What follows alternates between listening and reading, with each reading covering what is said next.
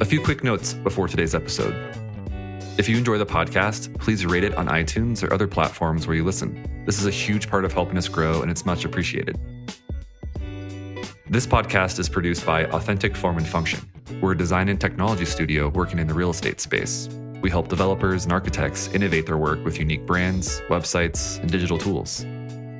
Last year, we launched Amplify, a digital real estate marketing platform that combines high touch custom design with out of the box real estate marketing technology. Find out more at authenticff.com slash amplify. Finally, we want to hear from you. Email your feedback and ideas, as well as who else you should speak with, to podcast at authenticff.com. We were the first district in the city that implemented uh, an affordability overlay um, on development, so requiring a higher level of affordability to, to be built locally. We were the first neighborhood in the city that allowed and welcomed a tiny home village for the homeless that sat right in the middle of our district. And we worked very closely in partnership with them and were really supportive of initiatives to house the homeless and help get them to jobs and resources. On this episode, I'm speaking with Jamie Giellis, founder and principal of Centro, a consulting firm which works to support cities and neighborhoods through community led renewal and reinvestment by exploring their underlying opportunities and challenges. Jamie has been practicing in the community development space for more than 20 years, working in communities of varied sizes, all facing unique challenges. Under her leadership and expertise, Centro has become an internationally sought after resource for best practices and proven processes in developing thoughtful spaces and enhancing quality of life across communities. Jamie also recently served as the president of the River North Art District in Denver, tackling management of a rapidly changing industrial area through advocacy, policy, programs, and projects. Her work in particular on projects to advance affordability, mobility, and green infrastructure, as well as investments to support and house the homeless community, left a positive impact and shaped a citywide policy. In 2018, driven by a passion to see her adopted hometown of Denver thrive, Jamie then left her role in River North to run for mayor of Denver, taking a two term incumbent to a runoff election, which we learn more about later in the episode. I'm your host, Chris Arnold. Let's jump right in. Jamie, thank you so much for joining me today. Yeah, it's a pleasure to be here. Thanks for having me. So, as we uh, jump in, as we get started here, I want you to tell the listeners a little bit about your upbringing and where your roots uh, really come from and, and, and what, where that all started. Yeah, well, I, I think everybody, given the, the work that I've done, has largely been in, in bigger cities all over the place. Everybody is often surprised to hear I actually was born and raised in a really small town of about 250 people in rural Iowa. And I was a farm kid. My life was pigs and cows and chickens and um, growing sweet corn and soybeans. And that was that was pretty much it. Um, I, I like to tell people I I grew up in Mayberry, and it was a pretty quiet and yet really wonderful life and uh, a lot of family around. And um, my dad actually was very involved. He was also born and raised in that town and he had served on city council and then for most of my childhood actually served as the mayor of that small town. And so you know very very different experience to be the mayor of 250 people uh, versus a large city. But certainly his passion for community, his passion for people, and the you know, really the work I saw him do in a small town being mayor means really taking care of people. You know, when the, the farmer can't get out to harvest the crops, wrangling people to do that, or when water is in your basement, as the mayor, you go and help get it out.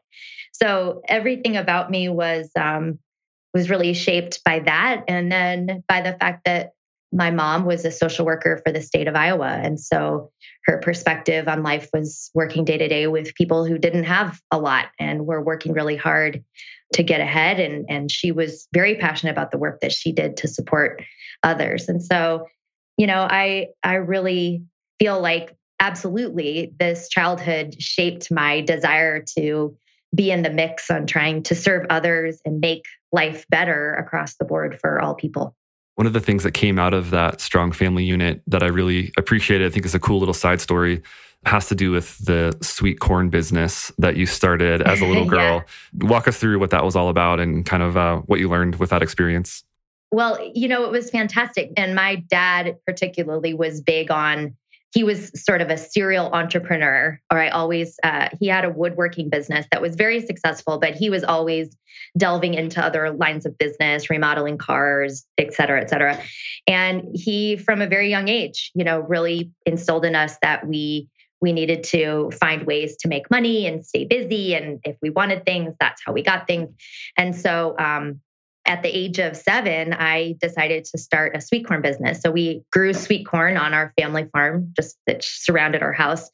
So when it was sweet corn season in July and August, I would get up at 6 a.m. and go harvest some sweet corn. And my dad's business was on a highway, so it had great visibility.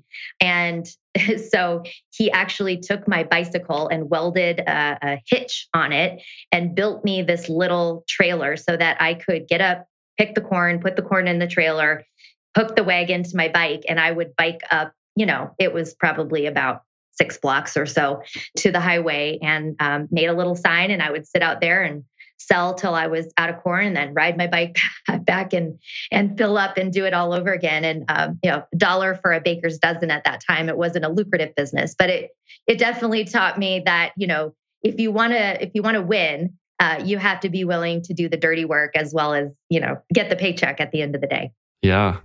Well i'm curious living in in such a small town i think it was 250 to 300 people or so at that time. Yeah. I'm curious what opportunities you had growing up to experience any larger cities you know traveling around family trips.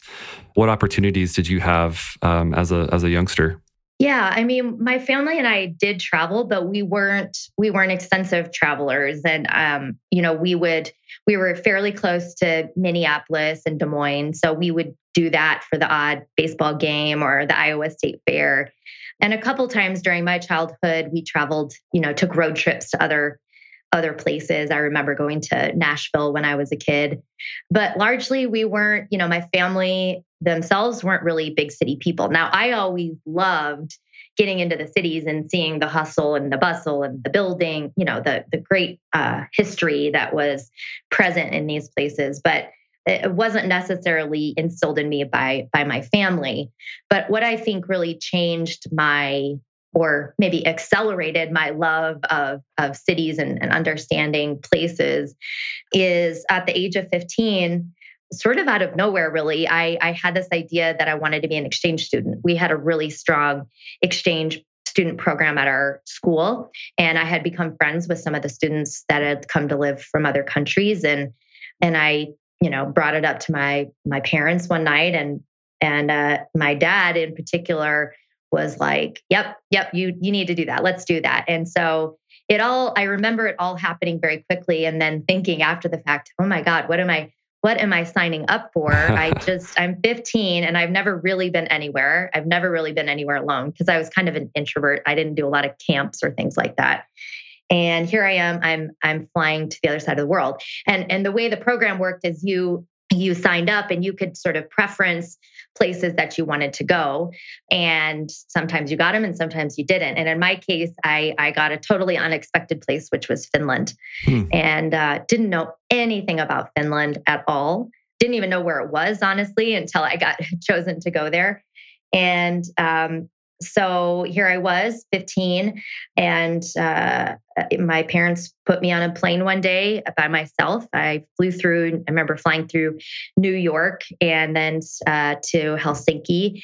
And there, uh, a, a, family would pick me up and I would go on to live with them. Um, it was a short semester program. So I, I stayed with them for about four months. And it was life changing. Um, I think you know, I traveled while I was with them. So I got to see some other cities in Europe, but also this kind of awakening to different cultures and different lives and how different places worked just piqued my curiosity in pretty profound ways that I, I think really did change my trajectory in life for sure. Yeah, and, and, from my understanding, that that experience was really just the tip of the iceberg for you because you ended up going to the University of Iowa and that travel bug, so to speak, really started to hit you pretty hard. And I know that you had quite a few new experiences during during that time. Did the uh, original sort of 15, 16 year old exchange student experience uh, really boost those years for you and kind of say, hey, this is that was a springboard and this is what I want to get into? Um, and then kind of part two of that is where did you end up actually traveling during those college years? Yeah, yeah, that you're right. The travel bug bit very hard after that, and I became immensely curious. Um, I remember coming back from Finland then and thinking my whole world had changed and I didn't really fit where I was anymore. And at 16, that's sort of an interesting realization that like you all of a sudden all your beliefs and thoughts and structures and all of this were kind of it was like well the world actually works differently and and and there's lots of people out there living their own unique life. And i and and that's really i think it was the humanity of it that made me really curious about it about wanting to see other places. And so i remember that when you know as a senior in high school when they do the yearbook thing and they ask you what what do you think you're going to be uh, do with your career? And I, I i was struggling at that point in my life thinking how do I travel and experience things and get paid to do it? And uh, that, I, if, if you look at my senior yearbook, it'll it'll show you that I said I wanted to be a travel writer, and so yeah, I went to college and I was just kind of itching to to keep going. And um, so while my other friends were off in Mexico, you know, having spring break, I would spend my spring breaks going abroad, and I did a, a, fabulous trip to Paris and France uh, over one spring break and, you know, just traveled the whole city, took bus tours, did some really cool things. Um, and then a really cool trip to the UK and uh, my grandfather had served in the war in the UK in a, in a little town called Bury St. Edmund. And he had just recently passed away. Um, and so I was going to the UK and I thought, well, I want to go see where he served. Nobody in my family had ever been there. And, you know, of course, back in those days, Chris, we didn't have the internet really to do research. The internet was just being born, but certainly there wasn't a lot on it. And so you're, know, you're planning from travel books and trying to find phone numbers and phone numbers and phone numbers. And somehow I came across this couple in the UK that lived just across from the old uh, US Air Force Base where my grandfather had been stationed. And they knew all about it. They they knew the history. The, the gentleman had been born and raised in the house that they lived in, and he remembered the Americans there. And so um, randomly, you know, drove into Bury and met this couple. And they spent the whole day. They got me on the Air Force Base, into the barracks, all that sort of stuff. And I got to see where my grandfather had served. And and it was those experiences, you know, that were really defining. I had similar experiences in Paris where friends had, you know, friends that that were living there or exchange students I had known had lived there. And I got to get inside people's personal lives to see how they were living too. And I think that goes back to the Finland experience. It was not just about like, I'm going to a city and I'm going to do the tourist attractions. It was like I went and I lived another person's life. And I loved doing that. I loved seeing the world through other people's eyes and learning learning from that. And that's what kind of kept changing me, I think. Yeah, that's that's really interesting, and, and, it seems like you actually alluded to this a little bit, but it seems like all of that traveling um, really pushed you towards this idea of a career with connecting with other people. I'll, I'll say, for lack of a better phrase, um, and you were originally thinking about doing a, a writing career, a travel writing career, um, and then you found yourself in TV journalism. Um, let's let's kind of get into your early career, and, and, I know there's a couple early stepping stones that involve television, um, marketing, and PR. Walk us through what those experiences were like and kind of where where they were in the country as we kind of march towards what you're working on today. Yeah. Um, so yes, you're absolutely right that that you know as I was in college, I was trying to piece together still this question of how do you make a career telling stories and traveling, and so journalism felt like the natural direction to go. And I ended up working towards a journalism degree at the University of Iowa. And I think it was in my junior year of college, I um, had gotten an internship at a TV station uh, called KGAN, which was in Cedar Rapids, Iowa. And at the time, it was, you know, as an internship, I was learning how to do everything from cut tape to shoot video and, you know, just how the production and all that worked. And then uh, in just after Christmas break of my senior year of college, I got a call from KGAN saying that their morning show producer had left and they wondered if I wanted the job. And so here I was with a job offer, not even with a full degree yet. And while it was challenging, it worked because I would work from 10 p.m. until 7 a.m. Monday through Friday. And then I would drive back down to Iowa City where I was in school and I would do my classes and somewhere in there find time to sleep. But luckily college kids don't need wow. don't need a lot of sleep, right? You're able to function. So, you know, that was another one of those like if you wanna if you want the the rewards, you got to do the work. And I just saw it as like, what an amazing opportunity. Here I am with a job and a 401k and a, you know, health insurance. And I'm, I'm not, don't even have my degree. And so I, you know, really learned a lot by that. I was writing stories, I was covering breaking news. It was an exciting project. And I really wanted to know all parts of how the, the news got made and, and really was interested in being a journalist in front of the camera too. And, um, you know, eventually I got that break. I sort of worked my way, way up. I was producing morning show. Then I started producing some of the evening shows.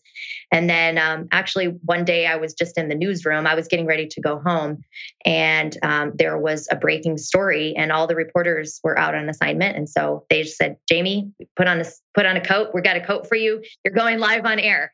And so there I was, and that started it all. And then I I started reporting from there on out. And you know that was that was one of those like you learn to face your fears in real time. Like there really wasn't any time for me to think about whether I was ready to do it or not. I did it.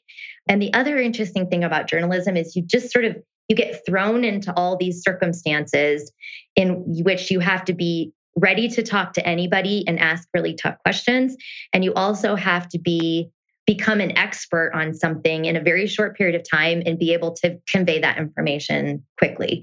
So, you know, I was covering I mean, I covered murder story one day, a fire story the next day. I was at city council covering something the next day.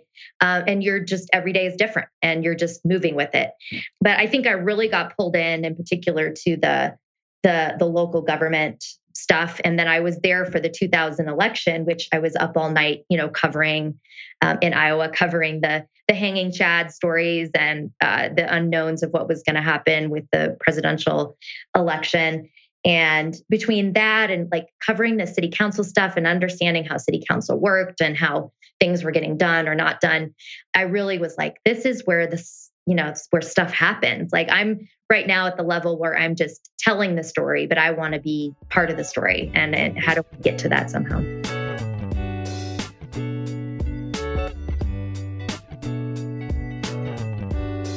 It's really interesting because, you know, from a from a self-described introvert, which you could, you know, listeners can't tell that at all right now. I've never been able to tell that personally, Jamie. but I think one of the kind of cool things about this this time in your life, it seems like this is where you were, as you said, thrown into everything. You had to become an expert on uh, these little things, new things every single day.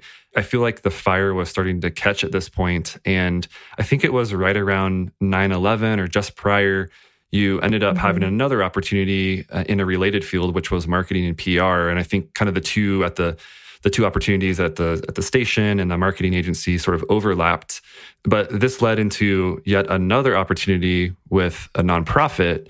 How did all that unfold at that time as you were sort of kind of spreading your wings, so to speak? Yeah, yeah, I think you captured it correctly. I, um, you know, I definitely my I was starting to shake off my my fears and my fearlessness was beginning to emerge, and I was you know finding ways to navigate that and and then, yeah, I, you know, I was, as I mentioned, the news business was a perfect one for me at the perfect time in my life in terms of, I think, cracking me open a little bit and pushing me to, you know, to do things that were outside of my comfort zone. But I, I think I knew early on that that probably wasn't the career that was going to, you know, keep me content for the rest of my life. Like there just wasn't enough there for me to grab onto. I wanted to be in the mix of things. And so, yes, it was just before 9 11 that um, a local PR uh, agency reached out and offered me a position. And their main client was the city of Cedar Rapids. And so now I was in this kind of I, I saw it as a transition. I didn't know that marketing or PR was also my calling, but I thought, well, now I get to be in the mix, at least trying to help shape the stories and the messaging and be, you know, be in there um, as things were were happening. And that was also a really interesting time. So I had just started, and then 9 11 happened, and there was all sorts of stuff um, going on. We all remember that time. And then there was also this time after 9 11 when I think we all were trying to figure out how do we shift and shape and what's going to happen. And for the city, uh, particularly, they were really working to try to revitalize their their heart, their downtown, their core, their riverfront area, and that's what I got pulled into a lot of messaging on is um, is how do we do that? How do we make this a welcoming place for everybody? And there was also a downtown um, called a downtown business improvement district their um, downtown organization that was very active in the work. And I kind of got pulled into that. And it was um, around 2003 that the director of that organization was uh, getting ready to leave for another opportunity. And they reached out and asked me if I would be interested in coming on board to run that organization. And I was, um, of course, I was just blown away by the opportunity here. I, I was about 26 years old never had run a nonprofit, uh, didn't really know much about special districts. Uh, we were also running tax increment financing. I mean, I had to learn what that was. You know, I knew all of these things at a high level, and now all of a sudden, I was I was in the weeds. I had two boards. I had lots of different budget flows. We were doing a massive downtown plan, massive downtown streetscape, revitalization of the riverfront, and I found myself in the lead on that. And so um, you know, I didn't I didn't have a roadmap to navigate all that.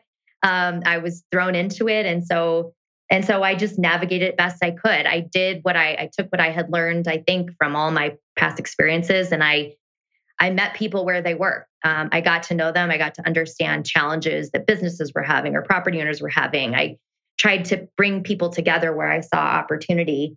Um, and I also really loved straddling the public and private sectors because in that role in the downtown organization, I was sort of both. Um, you know, we had this special district, which is considered a quasi governmental entity because it's a taxing district.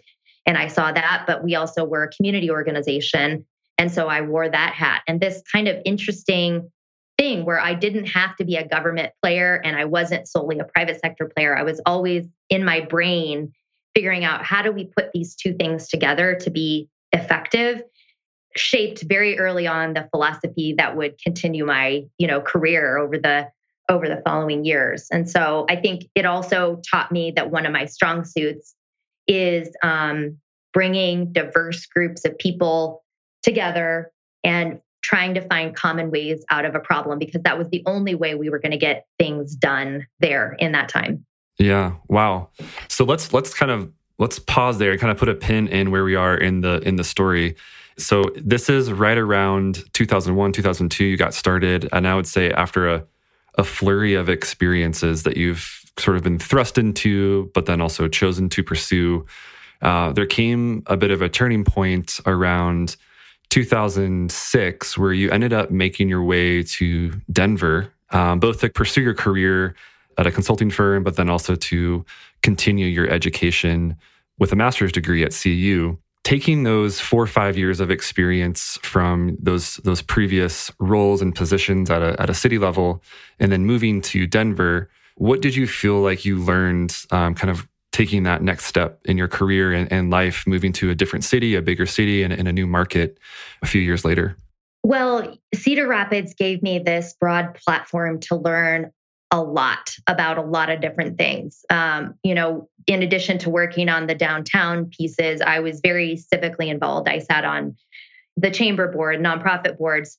I also was very involved in looking at our city's governance and I got involved in a movement to change the form of government which which also, you know, piqued my interest in getting my masters as you mentioned at CU um, a master's in public administration because I started to think there's all these opportunities to make change. And from a city, you know, I'm very interested in kind of the city management perspective and um, and how we evolve cities strategically and thoughtfully. So, you know, that's what uh, led me to make the move. Um, the interesting thing was for me that move was powerful in that I felt like I built this really strong base of knowledge in Cedar Rapids, but my knowledge was all based on one place and one way, you know, one kind of set of doing things. and one culture, right? Every city, every community has its own culture. And so, what the work that I then did in Denver um, when I started working for the consulting firm and simultaneously getting my master's. So, I was kind of getting all these new, you know, all of my theories and ideas were being questioned from the schoolwork. And then also at the same time, I was traveling for all of my consulting work and I was going all across the country, you know, from working in Philadelphia to Santa Monica to Midwestern cities and uh, traveling every week. And we were working primarily in those days downtown revitalization. I mean, the movement really in the 2000s was clean, safe, and friendly. Let's fix the broken windows. You know, let's clean this place up so people feel safe coming down here. And my particular role in the consulting was going in and doing strategy uh, where we needed to focus resources and then helping identify where resources could come from sometimes from creating special districts sometimes from partnerships with the with the government or grants or whatever. And i was just doing that on repeat like over and over and over in cities all across the country. And so you know that was the big learning thing for me. All of a sudden i now had a really strong base of knowledge but my knowledge was being challenged like the how and the where and the what, you know, was challenging how I think about things and how I approach different groups of people. Um, and that for me was really a really powerful learning experience. But, you know, it also did bring some awareness as you started to work across the country that there were these big models of downtown improvement that um, were doing two things really. One, I started to feel like you know, and when anybody who travels all the time for work to different places knows this, you start to feel like I could be in Philadelphia or San Diego or Santa Monica or Denver or whatever in their downtown. And I was sort of in the same place. They'd all, you know, there was a same stores, there were the same light fixtures, the same brick pavers, the same benches. Like it was really the focus had so much been on let's clean it up. Let's let's get the homeless out of here. You know let's fix the broken windows. Let's make this look really pretty. That somewhere along the way they were losing their soul. And i remember in those days way back then i did a podcast with with somebody that was i think I, we called it don't let your city lose its grit. And people at the time were like what are you talking about? We're trying to get rid of the grit you know? But it turned out to be sort of true. I think people you know were also beginning to feel that places were beginning to become homogenous, but also that yeah. we weren't actually dealing with some of the social issues that occur in cities that um, we are just kind of pushing, you know, kicking that can down the road and pushing the problem out. And so that was really a challenge for me in that early work in Denver.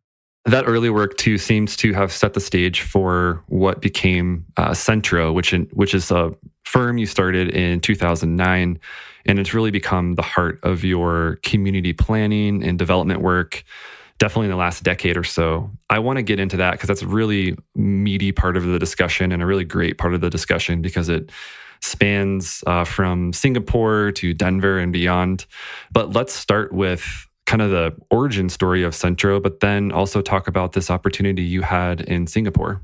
Yeah. So, you know, that the work and the realizations I was having and the work that I was doing, I went to the principal of the firm I was working with at the time and said, you know, I just feel like there is more that we could be doing. I feel like we need to get more into the the soul and the culture of communities. I feel like the work we are doing could be much more nuanced.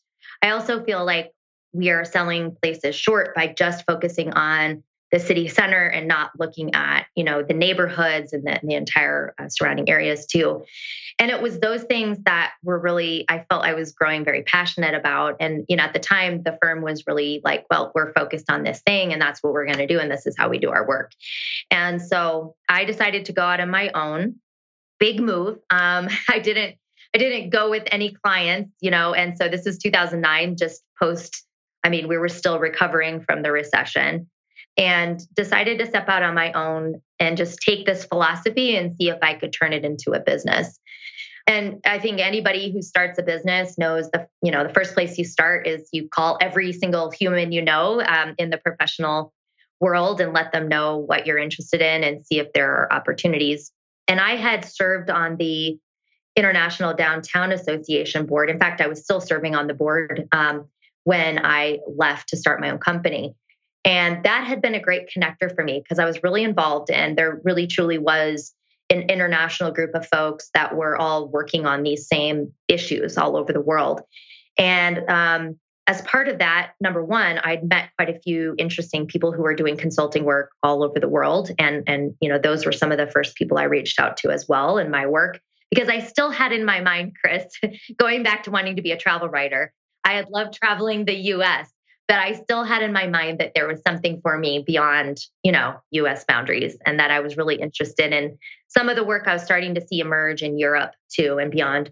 And it was also around that same time that I was at a conference with the International Downtown Association, and a, a delegation of Singaporean uh, individuals from uh, from the Singaporean government had come to the conference and were there to learn. But they also, um, I had met with them there, and they also had expressed that they were um, considering putting out an RFP to um, look at how to do they weren't exactly sure. They were interested in how do you do public private partnerships? How do you perhaps do special districts? They didn't have any uh, legislation to do things like that.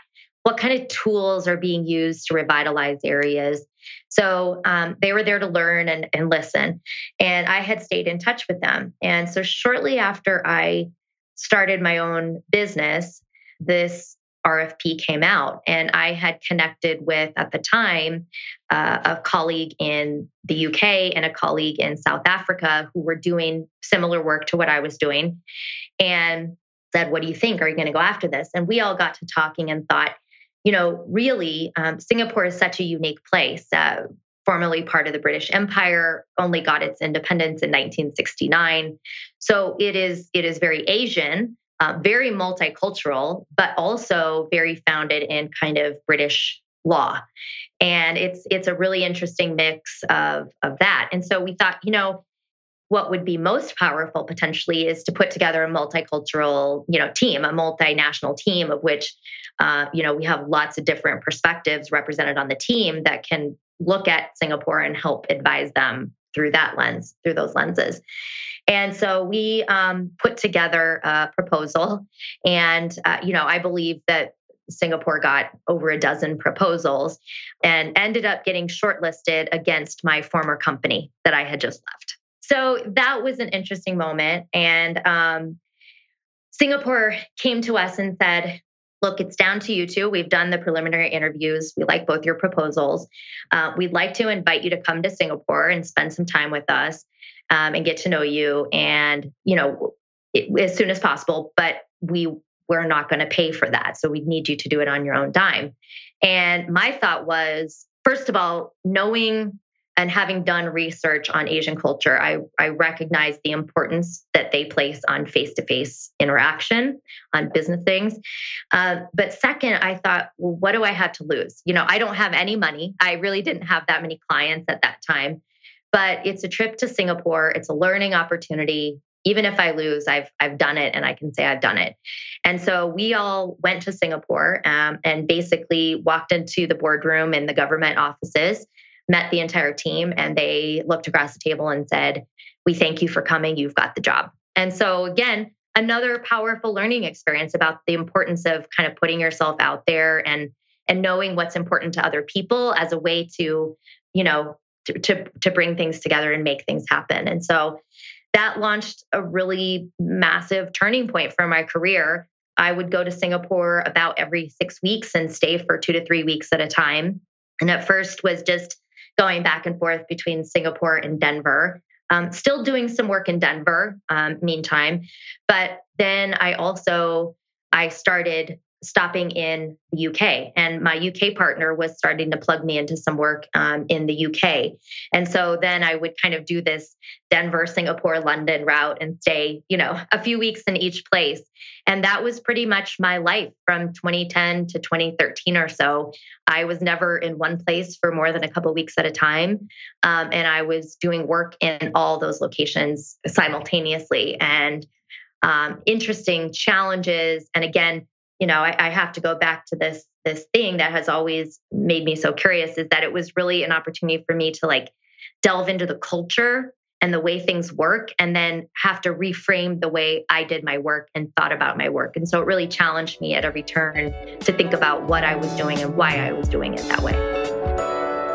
Hey, listeners, just a quick reminder that today's episode is brought to you by our firm, Authentic Form and Function. I wanted to let you know about an internal research project we recently completed, where we analyzed the digital strategy of over 75 commercial real estate projects across multiple asset and project classes. We distilled this research into an ebook called The Real Estate Website Blueprint, which you can download for free on our website at authenticff.com/blueprint. In it, we provide several strategies and tactics you can use on your next project to better position in the market, increase project awareness, and accelerate leasing. To download the ebook, be sure to visit authenticff.com slash blueprint. Well, as we kind of ruminate on that chapter of your career, I'm looking ahead to the next chapter, which is a big one, and that has to do with with more involvement and more work in Denver. And specifically, there is a district um, in Denver that emerged in the last decade called RiNo or River North. Um, I've lived in Denver now for just about 15 years, so I, I saw that area grow from from nothing to what it is today. And you ultimately had a really big impact in that project, um, in that area of, of town. I'm curious how Singapore led to a more close knit involvement back in Denver. And I know that there's kind of a unique one, two, three kind of connection point um, that brought you back to Denver. But but what was that, and um, what was that transition then back into Denver like for you after doing all that traveling? Yeah, it um you know, I, I, as I mentioned I was I was back in Denver. I I had a home in Denver and so I would be back every so often and I did my best to try to stay connected to what was happening locally. And I don't even really remember 100% how it came about, but at one uh, juncture, I got invited to speak on a panel um, that was being, I think, facilitated by a group called Downtown Colorado Inc. And the conversation was about revitalization through culture and the arts. You know, how we're places really looking at, at economic development and, and whatnot differently and using art and culture to, to change and reinvigorate spaces and places. Um, and I had got invited because, you know, people knew the work that I was doing in Singapore, the work I was doing in the UK. And so they were uh, curious just to see how, what I had learned and how that could be plugged in. So I spoke on this panel. Um, and at that panel was a woman by the name of Ginger White. And she was at the time um, the second in command at arts and venues at the city of Denver. She now leads that department. But um, she was working on a couple things. Um, she had been working with the state on uh, state legislation around the establishment of creative districts and also locally was um, trying to understand how the city could support these kind of creative districts that had emerged through Denver. At the time, there were eight. There was like Santa Fe and RiNo and the Golden Triangle and, and a number of others that had self designated as arts districts. And she was looking for some strategy around that. So it was timely. Um, she then reached out to me shortly thereafter and said, you know, the I think it was in in 2011 that Governor then Governor Hickenlooper passed the creative districts uh, legislation, signed it, and handed it over to the Office of Economic Development and International Trade at the state. And that office then was like, okay, there was no, you know, no instruction about what is a creative district? How do you certify it? You know what how do you help these districts? How do we direct tools and resources?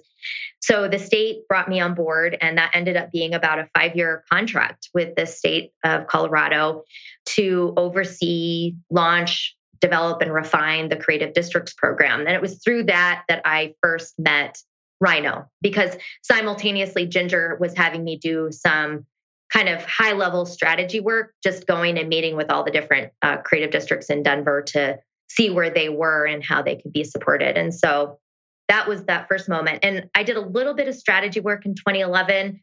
But you know, anybody who is in Denver in 2011 and who now knows RiNo wouldn't have. It's it's such a different place. There there was very little happening at that point. We were still crawling out of the recession. but it was ripe for something. We knew that. We saw that. Um, we just didn't know when that was going to hit. So, you know, I carried on with my work. I kind of had touch points with RiNo. I stayed in touch with RiNo's uh, leaders, leadership.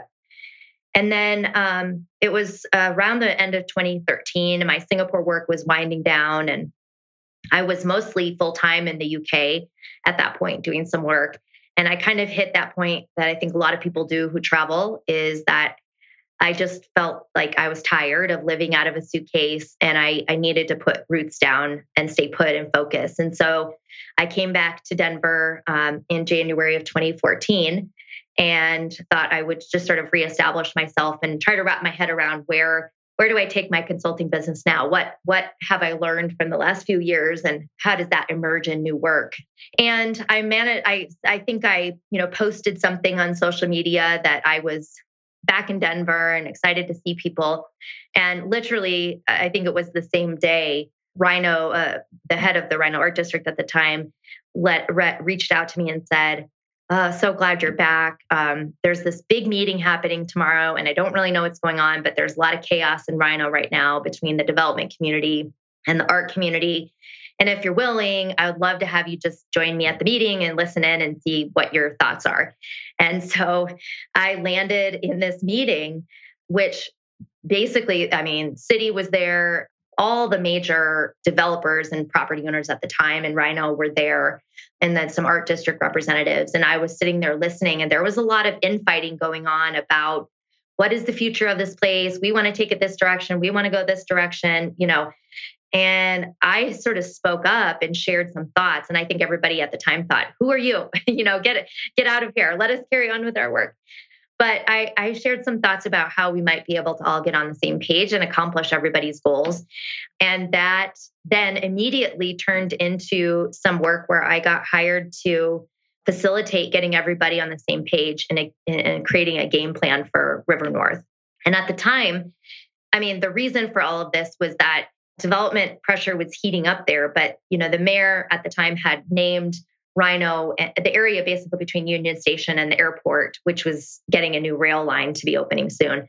They had named that a corridor of opportunity, and that had created this flurry of activity where, you know, the city was committing basically to invest resources, and anytime that happens, the private sector also wants to be where the city money is going and leverage that. And and so the city saw that in order for them to effectively invest, they needed the private sector to be on the same page, not fighting against each other. And so that was my role. I was hired solely to bring it to come in and try to navigate that private interest and the public sector interest and find a common way forward for everybody. Something you mentioned to me is is your experience and involvement in RiNo with the bid creation process for a community like this, a development, greater development project like this. Um, how how was that approached in RiNo? I, I, know in the early days you've really resonated uh, with the fact that everyone was on the same page. It felt great. You all were going to be protectors of sort of the water and gentrification and artists. And um, from what you've told me, it's been you know, it started out as a really great thing.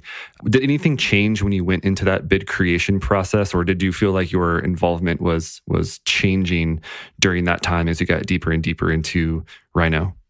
Well, you know, the bid creation process itself was a pretty wild and and very interesting and frankly fulfilling process. I mean, um, we were as we started to have these conversations about getting everybody on the same page, we were finding common ground in that everybody, the city, the developers, the artist community, um, everybody wanted this to be something very special and different. We wanted to not just become an extension of downtown Denver, we wanted to build on the roots of the place, on that kind of industrial um, uh, component of the place, on the creative component of the place.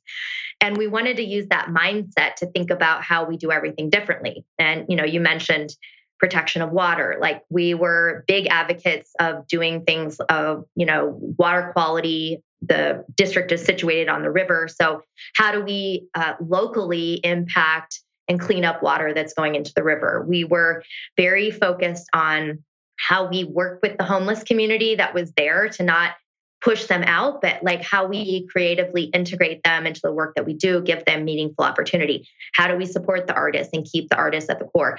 So, in those days when we were creating the district and trying to get everybody on the same page to support a district, it was a pretty profound time because everybody was like on the same page with doing things very differently. You know, we were in a large sense flipping business improvement districts, which had largely been used in these downtown districts to do clean, safe, and friendly, and you know, kind of just push things out of sight.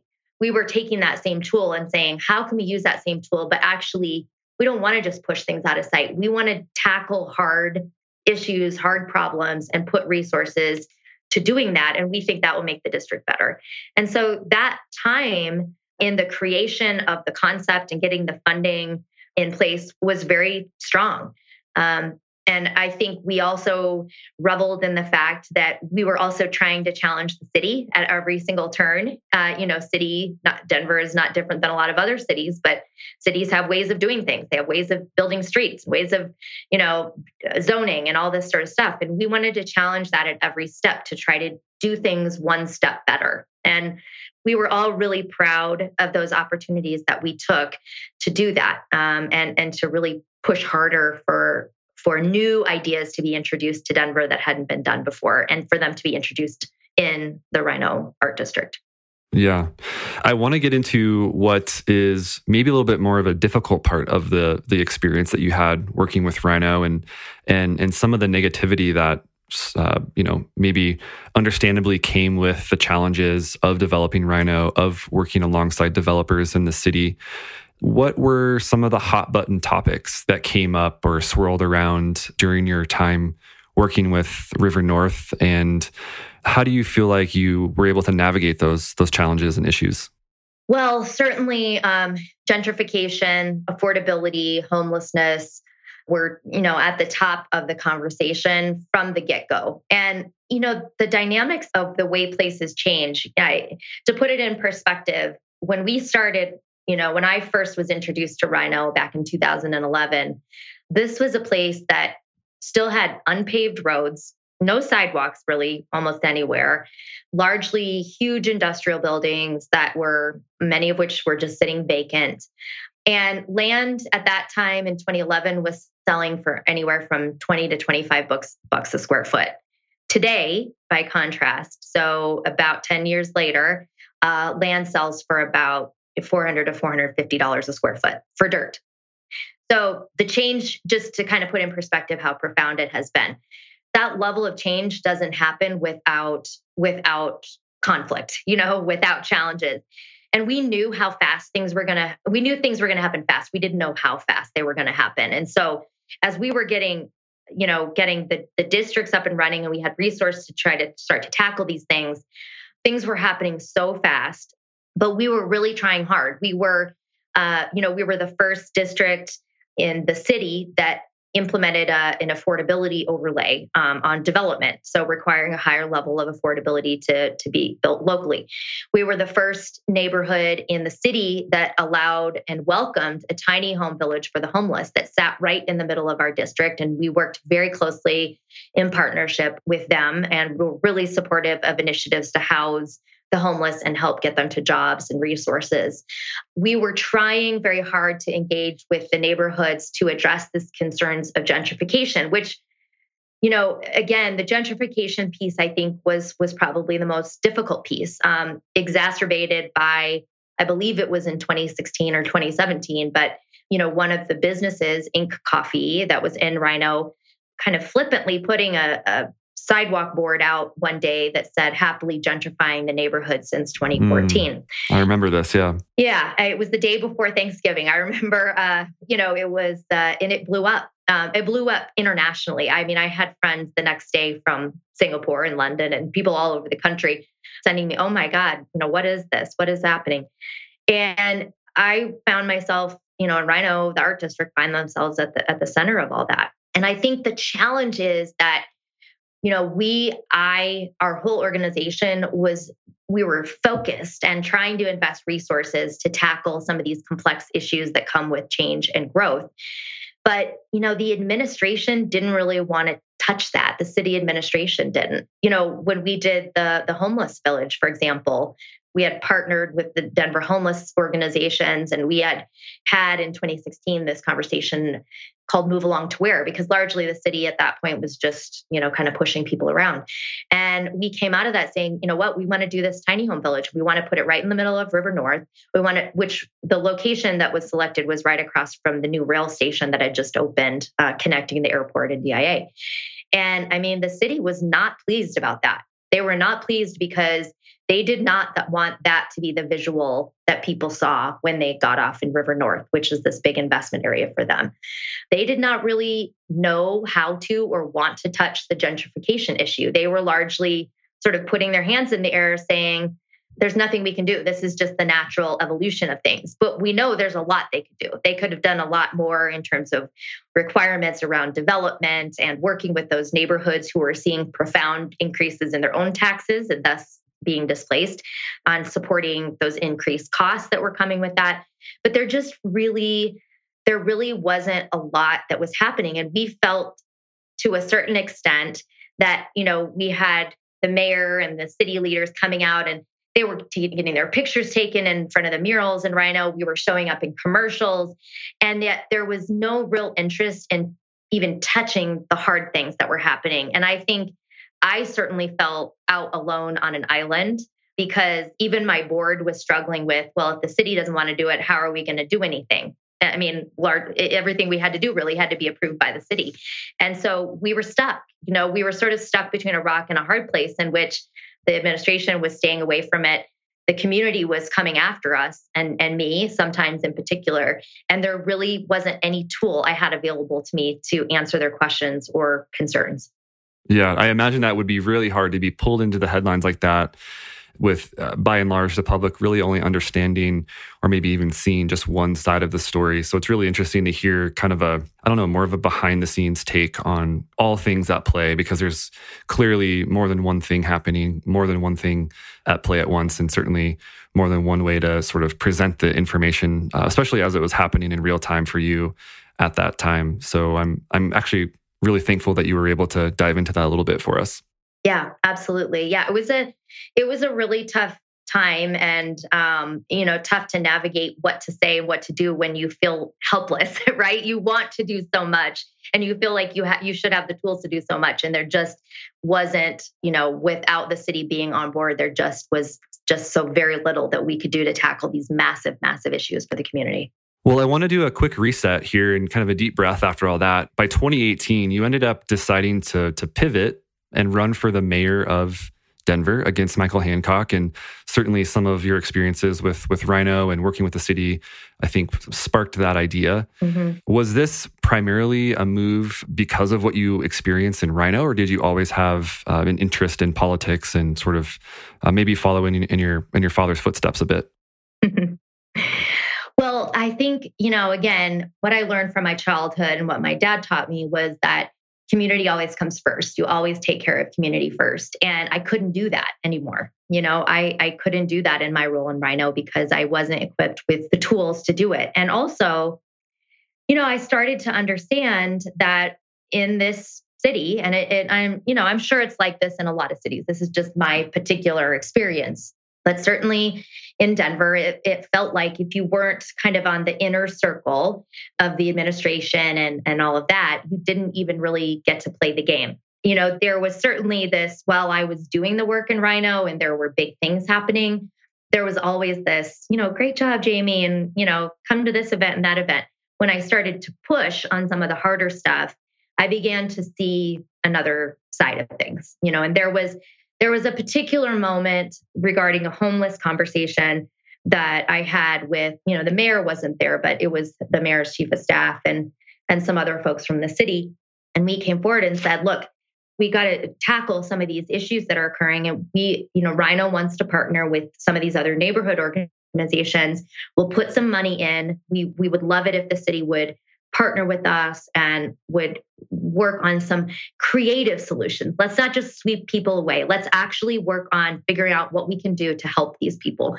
And, um, you know, the mayor's chief of staff said, no, do not ever bring it up. We are not ever meeting about this again. The conversation is over. And he walked out of the room. And it was done in kind of this threatening way, like, yeah, you're, when as long as you're doing the murals and the development stuff, you know, you're fine. Keep doing your thing, but do not cross the line. You know, do not cross the line and try to challenge what we're doing here. And that was a wait an awakening for me. I had seen lots of little things, but for me, it was like, okay, um, clearly, if we actually want to make change here, we've got to be bolder and bigger. And so I, you know, initially started talking with some other people that were considering potentially running for mayor, and those people never quite got there. And, you know, it was a late game decision for me, but I, I think and it sounds cliche, but I literally did wake up one day thinking, I've done all I can do within my power in River North. And if I really do feel this passionate about trying to change things, then this is the only step to take. Even if I don't win, I have at least made the effort to go and change the narrative about what needs to happen. And that was it. As soon as I decided it was done and I was ready to go.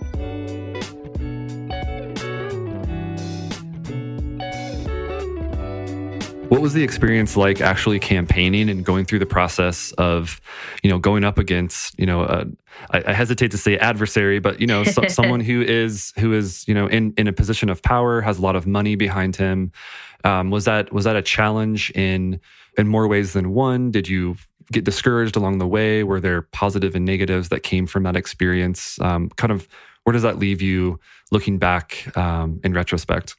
Well, you know, hands down, it was one of the most rewarding and eye-opening things I've ever done. I I loved the campaigning part. Um, I loved being out in the community, and after having gone through some kind of what I would describe as dark experiences in RiNo, um, and after having really been at the epicenter of those really, really tough gentrification conversations, I got out into the community and I saw a different, you know, a different perspective. I I met people of, you know, all types all over the the city and heard their stories and i loved it. You know my faith in people was restored i think um, and that people are fundamentally good and that you know again it goes back to the basics of growing up in a small town. They just want to know that their needs are somehow going to be met or that they're going to there's going to be help for them um, somewhere if they need it. And so that for me was was wonderful. And largely the campaign, you know, I would say I was on the campaign trail for a total of, I think, six months. The first five months before the first election were, you know, up until the final weeks before that, where I think it was clear I was starting to become a threat, were largely fine. You know, they were, it was hard work, but it was really interesting work. I was learning a lot, hearing a lot, you know, building my platform out, all of that. It was a different game when we got into the runoff. And I think that's where I saw the dark side of politics is that almost immediately, once the mayor and I mm, advanced to the runoff election in May of 2019, I saw the power of money and the inner circle in Denver. You know, I was outspent 10 to 1 in the runoff. I had just under a million dollars. The mayor had close to $10 million. And money buys elections. I mean, at the end of the day, they were digging for dirt and calling people in my past and you know looking for ways to tell a, a different storyline about this person who kind of had emerged from nowhere to take this incumbent mayor to a runoff. And they ultimately spent a lot of that money trying to turn it into a race issue. And just the the reality was you you can't overcome that. When you have that much money and we had so very little i mean we could barely get a commercial on television. He had you know commercials running every 5 minutes on every channel. So it wasn't there is a very it's very it becomes very hard to change the narrative in a situation like that. And unfortunately you know when people are busy and they're they're looking for answers and they don't have time to maybe dig in and do research that that narrative drives a lot of votes. And then in his case it, it drove him to a win. Well after the election i know that you took some time off and you were kind of rethinking where do i go next right? I think there was a that was a pretty uh, exhausting period of your of your career. Um, and if I if I do say so myself, I mean, thinking back the last 15 years or so of your career has been pretty busy, uh, full of a lot of change and travel and experience. This I think allowed you to sort of reset and look at your business Centro and and think about how you wanted to venture into the next phase, which which brings us really to the last couple of years and up to today. I'm curious how you're approaching this new phase of your business and how do you look at impact and community building now moving forward? Yeah, that the time after the election, you know, I I um I took really about six months of just reflecting and regrouping and there was a lot to process there you know. Having run so hard for 6 months it was not only about processing that that loss and the campaign itself it was about you know all of this knowledge and insight i gained from talking to people all over the city and the tough conversations i'd had and the debates and and thinking through all of that had i had to figure out what i did with that. And you know i had learned so much from all my work. I'd learned so much from RiNo, but i really just i had no passion for getting back to you know the basic business i was doing before which was bids or you know creating special districts or you know, whatever. I couldn't just shift back into, well, I'll go do what I was doing before mode. Um, and the big challenge for me was how, you know, how do I pivot and and how do I actually make a difference? And so, you know, the world works in mysterious ways. I, I say all the time, I, I sort of just sat with that for a while and started to share with some people and colleagues how I was feeling and that I was really interested in working on how given strong government structure you know i felt like i'd seen i'd always felt like these community organizations and bids were powerful but i'd seen that there were limits to even that power when when you have a city government that isn't willing to work with you. And so how do you turn that into something where you can go and help people help cities reshape the work that they're doing? And about that time i had um, been contacted by a colleague who was doing some work in Las Vegas, and they said um, to me, you know, we're doing some work on on some retail stuff in Las Vegas, but we were having a conversation with the city, and they are sort of shifting their mindset, and they really are wanting to do equity work and they're focused on the historic west side which is their historic uh, black community. Um, and they've had, you know, three or four really bad failed attempts to work with the community and, and get in there and do some revitalization and the past. And they don't want to misstep again. And I suggested that they talk to you. And so um, this whole city team, the whole city manager's team and the council person came to Denver um, and spent some time with me. And I shared with them my thoughts and my insight and what I had learned from the campaign. And I took them to uh, our communities of color and talk to them about challenges and things that I would have done differently as mayor. And and so they said, you know, we want you to come on board. We want you to figure out how to help these communities in our city have a strong voice how we reshape our approach how we how we use new tools um, how we undo systemic racism in our structures and how we build communities that are resilient going into the future. And and I just thought, wow, these are my people. you know, I've found my place. And I can tell you, I've now been working with the city for for about a year, um, and I'll be working with them through 2021 as well. And that work has led to other work, um, some local. I've been doing some work for Globeville, looking at equitable development and impacts of development in that community other places in the country and either international even international work. I'm doing some work back in london now as they face also some interesting resiliency challenges partially because of the pandemic partially because of brexit. And so now i'm in this new set of work which seems to be again kind of creeping into the international side. But taking all of these experiences where i feel like the pandemic also you know i was starting this work before the pandemic hit but the pandemic and, and the racial protests and, and riots and conversations that emerged after George Floyd have broken open a new opportunity where communities who I feel largely weren't that interested in having some of these equity and race conversations before are suddenly open to them. And they're thinking about, you know, the bottom has fallen out of our economy and people are suffering. We have to invest here in those people. We have to invest in doing things differently. And so I've now found myself in this interesting moment where you know, the work I'm doing is being informed real time by what is happening to people and we're working to reshape new policy and tools and um, and it's just been you know my heart feels full again because i feel like i'm actually uh, doing work that that i'm passionate about that gets me out of bed every morning I love that, Jamie. As as we begin to wrap up here, I, am I know this is going to be a big question, but I, I'm really curious to get your take on it. You know, let's say that there's you know even just one person listening that you've struck a chord with, and your story really resonates um, with them uh, and they're they're inspired to take that first step to help build a better community or get more involved. Um, where would you tell an individual or maybe even someone that works for an organization to, to even begin? Like, what are a couple first steps that you could recommend to the listeners? Well, one thing that I that started my drive to to create Centro, um, I mentioned earlier, was this focus on neighborhoods, and I think one of the big things that we have seen over the years um, in American planning systems, anyway, is that we largely do policy on massive citywide scales. And so you have zoning shifts or economic tools or whatever being passed citywide.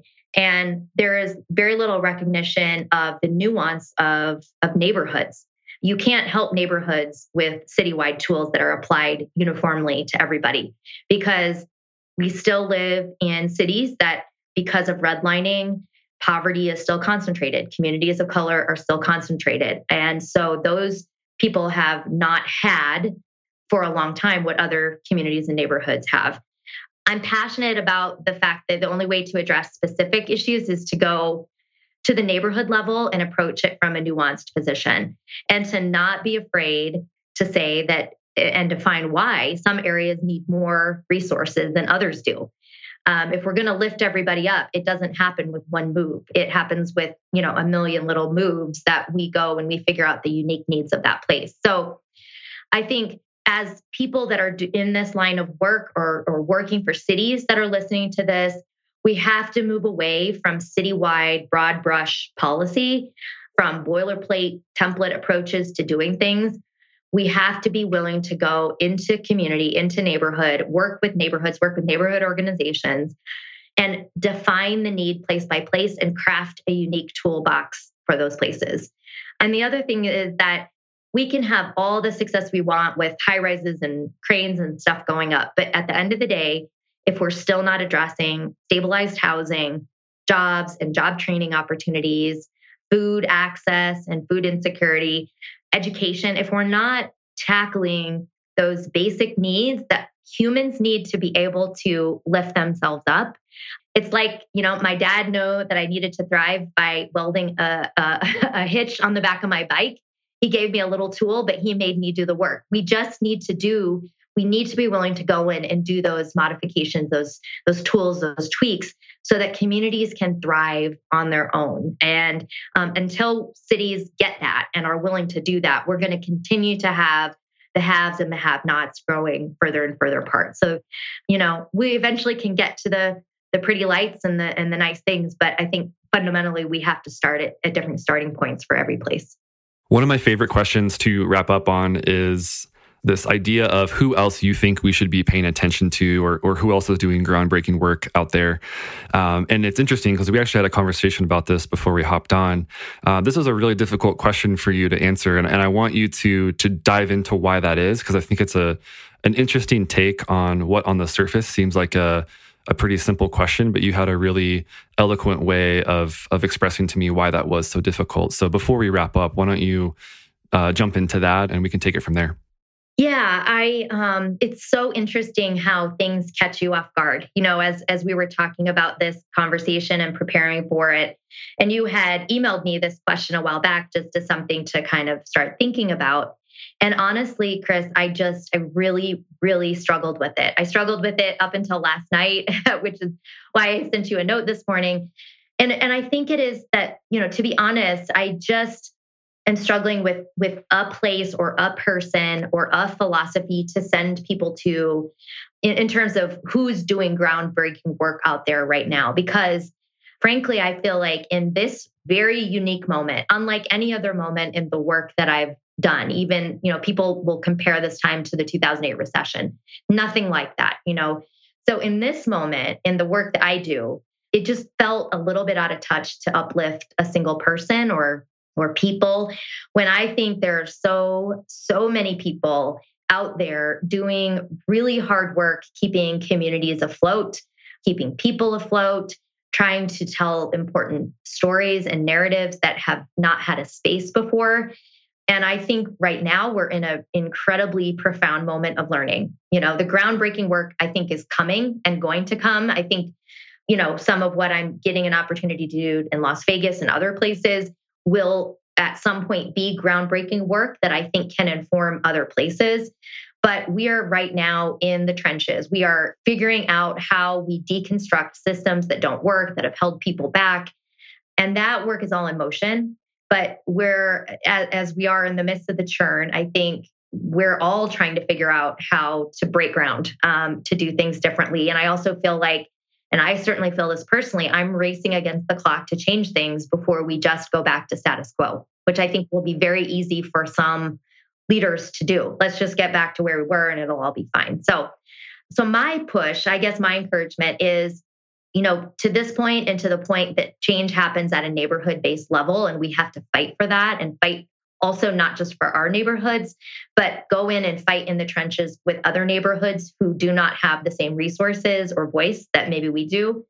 People just need to get into the weeds right now. you know, we have to go find the people and the organizations and the conversations that are happening in our cities right now. We have to take notice, and anything we can do to build support of and awareness for those things is incredibly important. And I also I also just want to add I, I am an avid reader of history books. I, I read presidential history. I read, I love understanding um, history. And mostly I do that. I mostly immerse myself in that because understanding how we got to these places is the only way we understand how we get out of them. And so those would be my two words of advice. Like, whatever you're interested in. If you are interested in how we, why we did redlining in city in, in certain neighborhoods and cities had less opportunity and became concentrated with poverty, then go read about redlining because there are ways to undo that and then go fight that fight at, at you know with the planning department with your city council person help build that argument and build that case but we have to understand how we built this structure that's slightly dysfunctional or very dysfunctional in some cases, and then fight in unique individual fights one at a time to kind of start to undo that and build community back up. Jamie, thank you so much for your time today. I mean, this was a, a great deep dive into certainly your history, but then also just learning more about the state of affairs today and what you're up to. And um, I think some really important topics to cover at this specific moment in time as well. Um, we're at the end of the road here, and there's only really one more thing to do, and that's to roll out the red carpet for you. And um, I know you're not super active on social media, but if listeners want to follow up and learn more about Centro, um, you on a personal level, and I know you have a TED talk out there, where are those couple of touch points that they can um, head to to to find out more? Yeah, I uh, you know I'm on Facebook and Twitter at Jamie for Denver, J A M I E F O R uh, Denver. Um, I do post occasionally there, and my website, which is uh, becentro.com. That's B E C E N T R O.com. Um, and I, you know, I'll try to get more active. I kind of I stay out of the fray a little bit on social media. Um, I, I just like to put my head down and do the work sometimes. But also my TED Talk. Um, there's a TED talk out there, uh, a, a, love affair with cities that I did that I think shares also a bit of my story and what's inspired um, some of my work. So um, all of those places are good places to find me. Yeah, and, and that TED talk was actually one of the first places that I uh, discovered your story, Jamie, and I'll, I'll, be sure to share that in the show notes for the listeners to take a look. Um, once again, Jamie, thanks so much for joining us today. It's been a pleasure. Yeah, thank you so much for the opportunity. I really appreciate it.